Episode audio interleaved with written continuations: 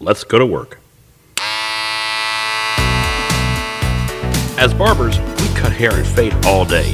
This podcast goes beyond the barber's chair and is about the rest of our story, positioning ourselves for success, avoiding costly mistakes, and continuing to grow and thrive as barbers for years to come.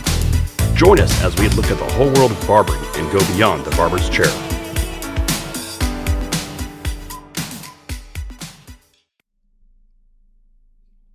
Howard Silvermintz is all about helping people build and protect their wealth for themselves and for their families. Whether helping a young adult put together his wealth building plan or using his rare talent for ferrying out holes in established financial strategies. Howard shows how to avoid losing money to unnecessary fees, interest, and taxes by leveraging insurance to build wealth as well as protect it. Howard breaks down what we barbers can do to keep the money we make by making sure we don't go broke and lose everything if we are seriously injured.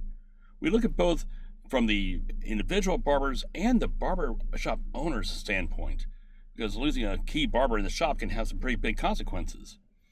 In this episode, we talk about what insurance really is and what it does, how to make sure an injury does not create a financial disaster.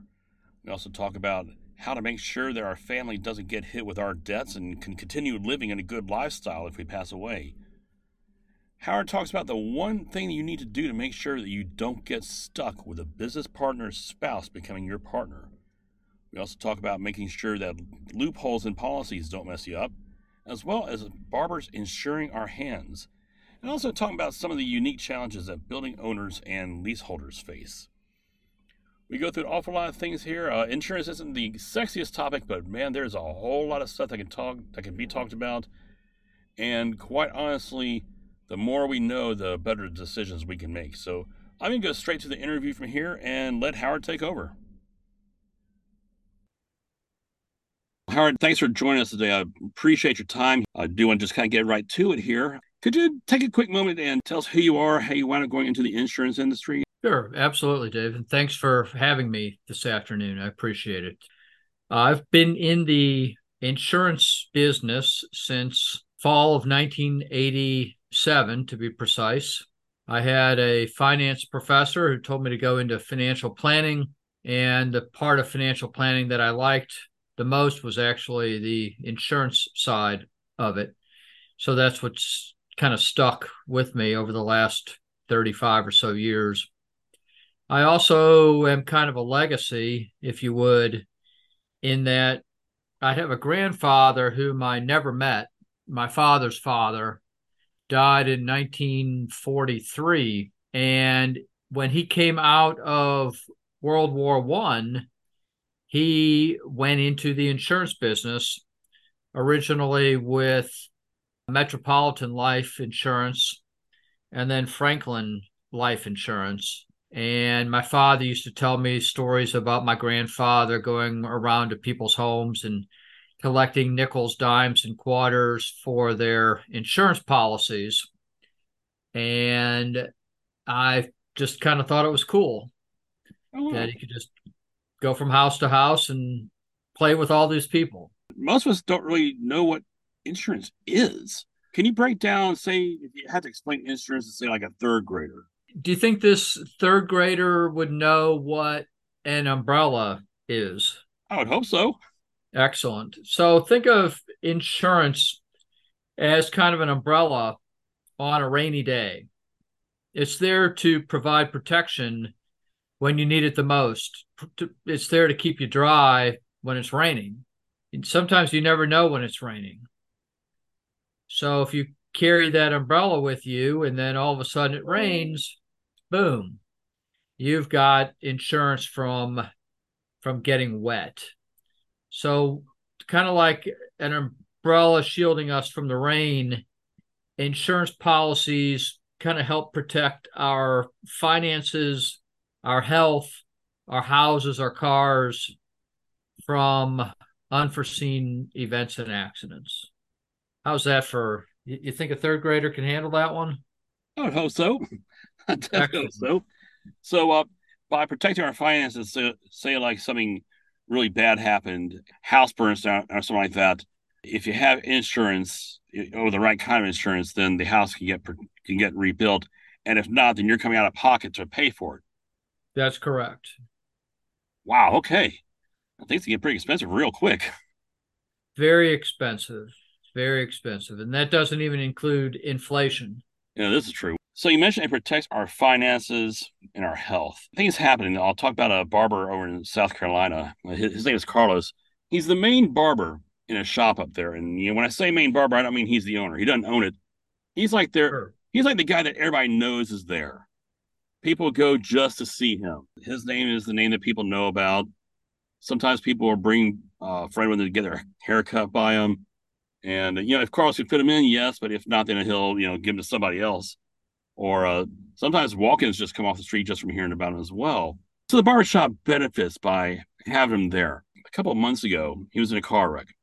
His car is totaled, but that's uh, that, that's the least of his real worries because he got injured. He wound up breaking his leg and also his right hand, and he's he's a right-handed barber.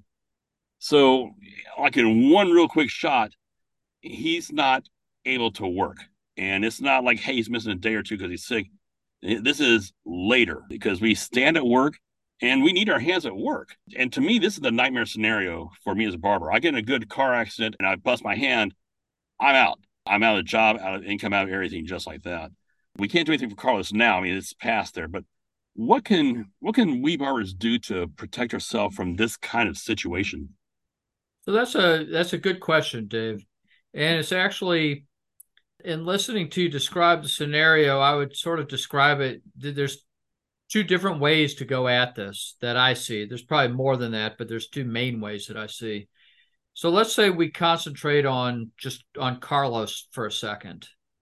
If Carlos gets sick or hurt and he can no longer cut hair, then you know he would be considered to be disabled, right? So what Carlos could have done before he got sick or hurt is there's insurance out there called disability income, uh, disability protection. DI for short. It's basically income replacement protection. And when you think about it, your income is probably your largest asset. People don't look at it that way, but I would argue that it is. When you think about, you know, let's say Carlos lives in a $300,000 home. Most people would consider that $300,000 home to be Carlos's largest asset. But if Carlos is making $100,000 a year, just to keep the number simple, I don't know if that's too high or too low, but it's easier to track the number. And he works for 20 more years, or he could work for 20 more years, but he can't. He would lose out on $2 million worth of income. And if Carlos had in his garage a money making machine, a printing press that printed out $100 bills up to $2 million. Wouldn't you insure that printing press to make sure that nothing happens to it so that that money just keeps coming week after week, month after month? So that's kind of what a disability insurance policy does is it produces and provides income when you need it the most of course, you, you got to do it before you get sick or hurt, not after. If people were to consider their income to be their greatest asset, more so than their home or their uh, retirement plan, then I think more people would would probably consider that type of coverage.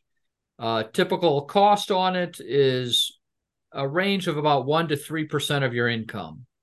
The other thought that I have is, let's say Carlos has a lot of debt and let's say, heaven forbid, Carlos passed away, you could also buy life insurance on Carlos. He would have to protect mainly if Carlos has a family, spouse, kids, and there's some debt associated with it. He's got a couple cars that he owes money on. I mean, I just read somewhere that 17% of all new car loans payments are a thousand dollars a month. I mean, that's just that just blew me away. Wow. And that's for six years. That, that's just a long time. So if Carlos passed away and he left that type of debt to his spouse, that could, you know, substantially shake the the finances of the family to the core until that car is sold off or they figure out a way to pay it off. But the life insurance, of course, could pay off that car, it could pay off the house and any other debts. Something that I always find interesting about debt is that the people that accumulate it generally, you know, and I've had debt myself, uh, just like I'm American, just like most of us. And the people that cannot afford to pay off the debt cannot afford to not have life insurance because the life insurance is so much less expensive than the debt and it could leave just such a legacy to the family to pay off all the cars the house and li- let the family live a nice lifestyle for a few years or or forever so the life insurance and the disability insurance is what i would be thinking of from somebody like carlos's perspective now the se- the second area, and that was kind of a lot for somebody to digest uh, there, Dave. You know, the worst thing that somebody wants to be uh, trapped in an elevator with is an insurance guy, because uh, we can we can talk about this type of stuff forever and put somebody to sleep pretty quickly. If I was the owner of that shop, I would be thinking a couple of things. You know, what would happen to me if Carlos got sick or hurt, or Carlos passed away? How would that affect my business. I mean, I have rent to pay, or maybe I own the building. I have insurance to pay. I've got licenses to pay. Maybe I belong to a couple of associations. I've got a lot of tax deductible expenses out there that are essentially dependent upon Carlos bringing in income and me taking, you know, a share of that to cover the expenses. So if Carlos gets sick or hurt and he's out, that leaves a really big hole in the business. So there's two things that I can do to protect myself. One is a disability policy on the life of Carlos so that if he gets sick or hurt, it will ultimately pay me, the business owner. And Let me repeat back what I just heard, see if I got that right. You could take a life policy out or a disability policy out on Carlos, someone who has a seat at your shop, so if I'm a barbershop owner and I've got and I have a Carlos, I could take a policy out on them. And then if they get sick or pass away or whatever, then I would be receiving the money from that to take care of whatever expenses that were needed to be taken care of. That is correct. It's called key person insurance. Okay. And because you have an insurable interest in Carlos's life, then that allows you to be able to apply for coverage. Now, Carlos, of course, has to agree to it because he's going to be the one taking, you know, perhaps the medical exam and signing a couple documents in addition to you. So he's aware of it. It's not something you'll you can do behind his back. But yes, absolutely. And in fact, if your audience were to be interested in a white paper on something like that, I would be happy to send that to them. So they can just call me or email me and I can get that to them so they can have a little bit more information with of course no obligation. But it's uh it's a very important policy and it's you know because so many people nowadays are focused on assets under management how much money do you have in the retirement plan? How much money do you have in the Roth, in the 529? They forget about insurance. But this stuff has been around for hundreds of years. Uh, people have just kind of forgotten about it because the industry has shifted towards assets under management more so than insurance. So you don't get a lot of people talking about the things that I just brought up, the key person coverage. There's even there's a buy sell agreement, for instance. I mean, what if, let's say that Carlos was a partner in this business.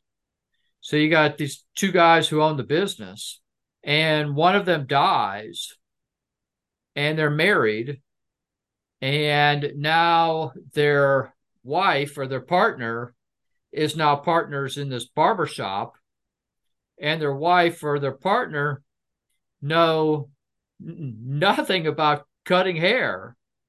right or or blending hair or straightening treatments or shaving a beard or or anything like that but now because they're your new business partner they're getting a chunk of the business because you have to pay it out to them because you are still their partner business partner and uh, after a while that situation may not be quite as enjoyable because you're working twice as hard for half as much money. So if you had an insurance policy on the life of Carlos, whether it be a life insurance policy or a disability policy, in the event of his death or disability, it would pay Dave Green X amount of dollars. And then Dave Green can take that money and give it to Carlos's spouse, partner, and buy he or she out of their shares of the business. And now you own 100%. And when you look at the value of the business and the cost of the insurance policy, it's, I mean, you are paying pennies on the dollar for that type of, of coverage. I mean, you're paying, I don't know, one or two or 3% of the value of that business to be able to transfer it over to you and get that partner out from underneath you. Let's say I've got a, a, a barber shop with uh, Frank, and me and Frank, we got a barber shop. Frank dies, and his wife is now my business partner. This key person policy you're telling me about, that could actually provide me the money to be able to buy her out. That's correct. And that okay. would come in the form of what's called a buy sell agreement. So it's also something that you and Frank would want to have documented by an attorney in advance and what you want in that agreement is a way to calculate the value of the business so that you are not arguing with Frank's spouse about the value of the business. The ambiguity surrounding the value would be removed. There's a formula set up that the attorney would set up for you in the event of a death, in the event of a disability, in the event of divorce, in the event of retirement and so forth that will then be executable at the uh, well, what's the word that I want to use? If if any of those events should occur, and that removes a lot of a lot of hassles and a lot of potential uh, lawsuits. Right, and even if it's not a lawsuit, but it's a six month discussion with all sorts of attorneys and it costs 50 grand before you finally figure it out for a couple thousand dollars up front that could have all been resolved. Yeah, I don't think anybody wants to go throwing money at attorneys. No, they don't. I want to go back to that uh that first insurance you talked, the disability income. Can you go into detail about how that actually works? So let's say we're insuring Carlos, and Carlos has a broken uh, right hand, and that's his cutting hand. So Carlos goes out he's out of work for a few weeks or a few months. And essentially, when you're taking out the disability policy, there's three basic areas that you look at. You look at how long before the policy will pay. So before those monthly payments begin. And that's kind of like your deductible, like a deductible on your car insurance or your homeowner's insurance. You, you pay that first before the insurance company pays their share. Then you look at how long you want the the benefit to last. Maybe you want the benefit to last 2 years or 5 years or if it's available depending on the occupation class even longer. Then the third area that you decide upon is how much of a benefit can you qualify for. So let's say you've got a 90 day waiting period and that's the deductible. You want the benefit to last for five years. And then we look at Carlos's income and we take approximately 60% of his income. And that's the amount that he would qualify for because you got to keep in mind he's not living on all of his income because there are federal and state taxes coming out of that. So we're not going to make him better off than he was, but we can make him as well off as he was. And so Carlos qualifies for let's see, we had him making a hundred thousand a year before when we were putting that money machine in his garage. So he would probably qualify for about five thousand dollars a month or sixty percent. And then he would collect that each and every month after that 90 day waiting period until the policy ran out, basically. And I'll also throw in, Dave, that since Carlos would be instructed by yours truly or whoever his insurance agent is not to take a tax deduction for that because Carlos is self employed, perhaps, and he could deduct anything and everything, and he probably does. If he does not take a tax deduction for that disability insurance policy, then the benefits will be received by Carlos tax free. If he does not write it off. Correct. Oh, wow. Okay. You know, one thing I'm learning is there's a lot more situations where people should not be writing out that off. I... There's definitely uh, there's definitely situations that not everything should be written off. I'll also add that under certain circumstances, it's very possible that if for a little bit more money than the average premium would be, it might be another couple percentage points above what the original quote was. But Carlos might be able to get all of his money back that he's paid into the policy at the age of 65. So if Carlos was 35 years old and his premium was a thousand dollars a year times 30 years, age 65, that'd be 30,000. He'd be able to get all of his money back if he doesn't uh, go out on claim. So oh, wow. if Carlos does go out on claim and he uses a couple months worth of benefit and he uses, I don't know, $12,000 worth of benefit and then he goes back to work, then that 12,000 would be subtracted from that 30,000 and he would get 18,000 back at the end of that time period. He has to keep the policy in force the entire time all the way up to age 65 in that example. But if he's one of those that says he's never going to get disabled, it's not going to happen to me, then perhaps that could be a workaround for them and say, yeah, maybe it won't happen to you, but if it does, we've got you covered on this side. And if it doesn't, we're going to get you all your money back. Oh, wow. So Carlos Carlos has no risk, which is kind of what it's all about. But will it cost a little bit more money? Sure. You know, roughly at least a third to between a third and two thirds of the people that take the policy out are going to get their money back, statistically speaking. We just don't know which person that is. I guess it's a good thing. To make sure you have an agent to be able to explain these things to you, because I can just imagine someone trying to shop this stuff online, and it'd just be a disaster waiting to happen. There are so many little loopholes that, and that's a great point, Dave. There are so many little loopholes that the consumer, as smart and intelligent as they are, and well versed, looking at stuff online, insurance has litany of stuff that you can easily miss if you don't know what you're looking for. Something as simple, yeah, you can buy some term life insurance online and it's inexpensive, but what happens down the road if you get sick, you have cancer, let's say, and a heart attack, and you want to keep your policy for a longer time period than the 20 year guarantee only to find out that the conversion agreement that the carrier and you signed when you took out the policy isn't exactly to your liking because you didn't know what you're what to even ask when you took the policy out to begin with.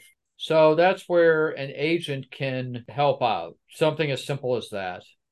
Right. They'll just kind of navigate through the stuff there. It's and it's not going to cost you the insured any more money for that because we are paid directly by the carriers. Oh, that's cool. So it doesn't cost anything extra to have an agent. Correct.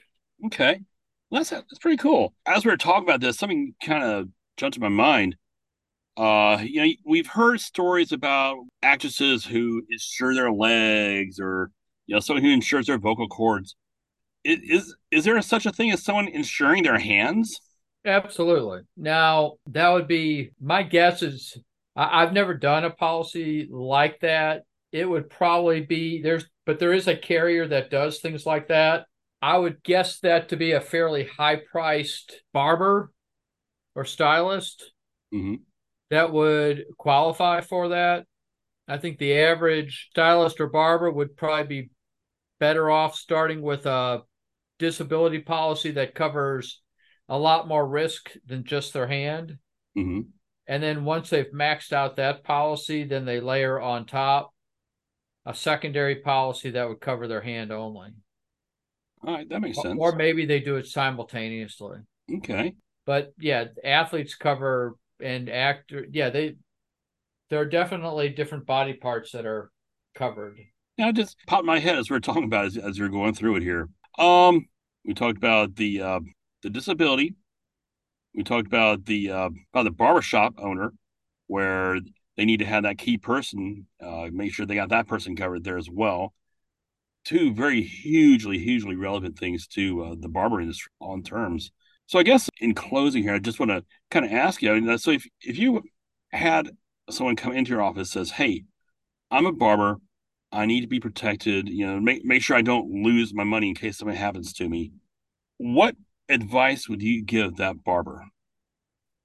I mean, I would tell them to find an agent that has a lot of experience working with business owners and an agent that is well rounded in the life and disability and health insurance marketplaces.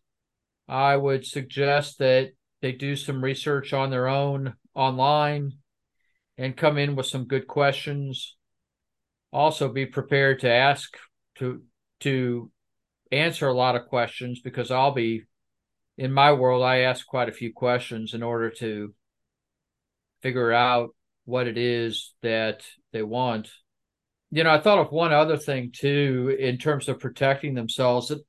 I'm not sure what percentage of barbers own their own buildings.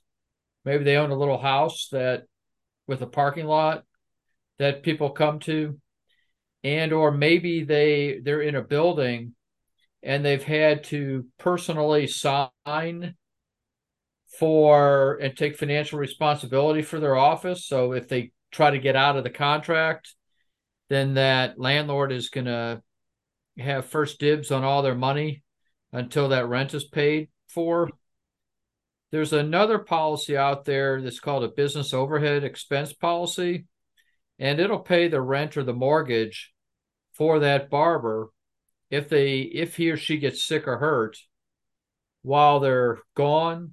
And it will also pay off all the uh, tax deductible expenses that come into the business insurance supplies some payroll whatever else there is that's taxed, maybe associations and licensing, accounting fees uh, that's associated with the business and it's tax deductible. It'll pay off those expenses for the barber stylist up to two years. You can kind of look at it this way, Dave. If I could show you a way that would allow you to have a line of credit for up to two years that during that time, you're going to pay all these expenses. And then at the end of the two years, it's going to stop. You can write off the cost of that insurance, write off the cost of that line of credit, and you don't have to pay it back. Would that be something that would interest your listeners? And my guess is that it would definitely interest certainly some because there's some that it just won't apply to. But those that own their own buildings and those that have a personal guarantee on that lit on that lease would definitely be interested in something like that. And the premiums, the cost on that is, and I know it's all relative, but it's very inexpensive and it's tax deductible. So that would that's the other uh, policy that I'd consider if I was uh, if I had my own shop, kind of like that. That's called what kind of policy? That's called a business overhead expense policy. Everything with insurance is like alphabet soup, and that's just another one. Right. And uh, it's a hard one. And it's not one that a lot of agents are aware of anymore, hmm but it's out there. So, for example, if I own a barbershop and maybe I maybe on the well, actually let's go with the situations which I'm familiar with where you lease it, but there's a personal guarantee. Sure. Uh, so e- even if you shut the doors down, you're you're, you're still liable for the rent. Uh, this this kind of policy would protect you in that case. You know, somebody has a car accident or something bad happens, and now or you're able to get this elephant off your back of not having to pay for all these months of rent that you're not going to be open. That that's a good synopsis. That's exactly what it is. And while you're trying to recover, you don't have to worry about the expense of running that business. And typically, when you're out on disability like that, within a year, you're going to know whether you're coming back or not. hmm And if you're not coming back and you have that business overhead expense policy in place, it will preserve your business because you can bring somebody else in to cut heads while you're out, and then maybe you can sell it to them. At least maybe you'll be able to get a lump sum for your your book of business. Sure. And you know, if you have a barber shop and you have a couple guys, you have maybe three or four guys renting chairs from you already, and you go down, that replaces a lot of the income and takes care of a lot of the bills that would have been getting taken care of. That's correct. Okay. And it's tax deductible. And you can look at it, like I said, as a tax deductible loan from the insurance carrier that does not have to be paid back. Unlike your typical line of credit that always has to be paid back. Right. I can see just in this little conversation how it's easy to talk for hours about insurance. It, it's a, it's amazing just how many ways there are to go with it here. Yeah, like Well- I said, insurance people are the worst people you want to be stuck in an elevator with because we can go on for hours and hours.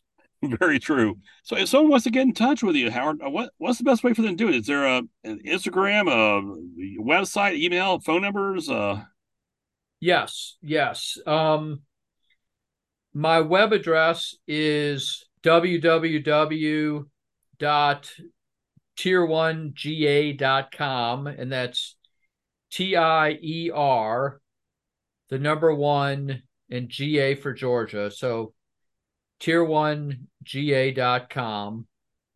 My cell phone number is 404 320 1833. Again, that's 404 320 1833. And my email address is Howard, H O W A R D, at tier1ga.com. T I E R, the number one, ga.com. awesome. Well, again, Howard, thank you very much for your time on this here.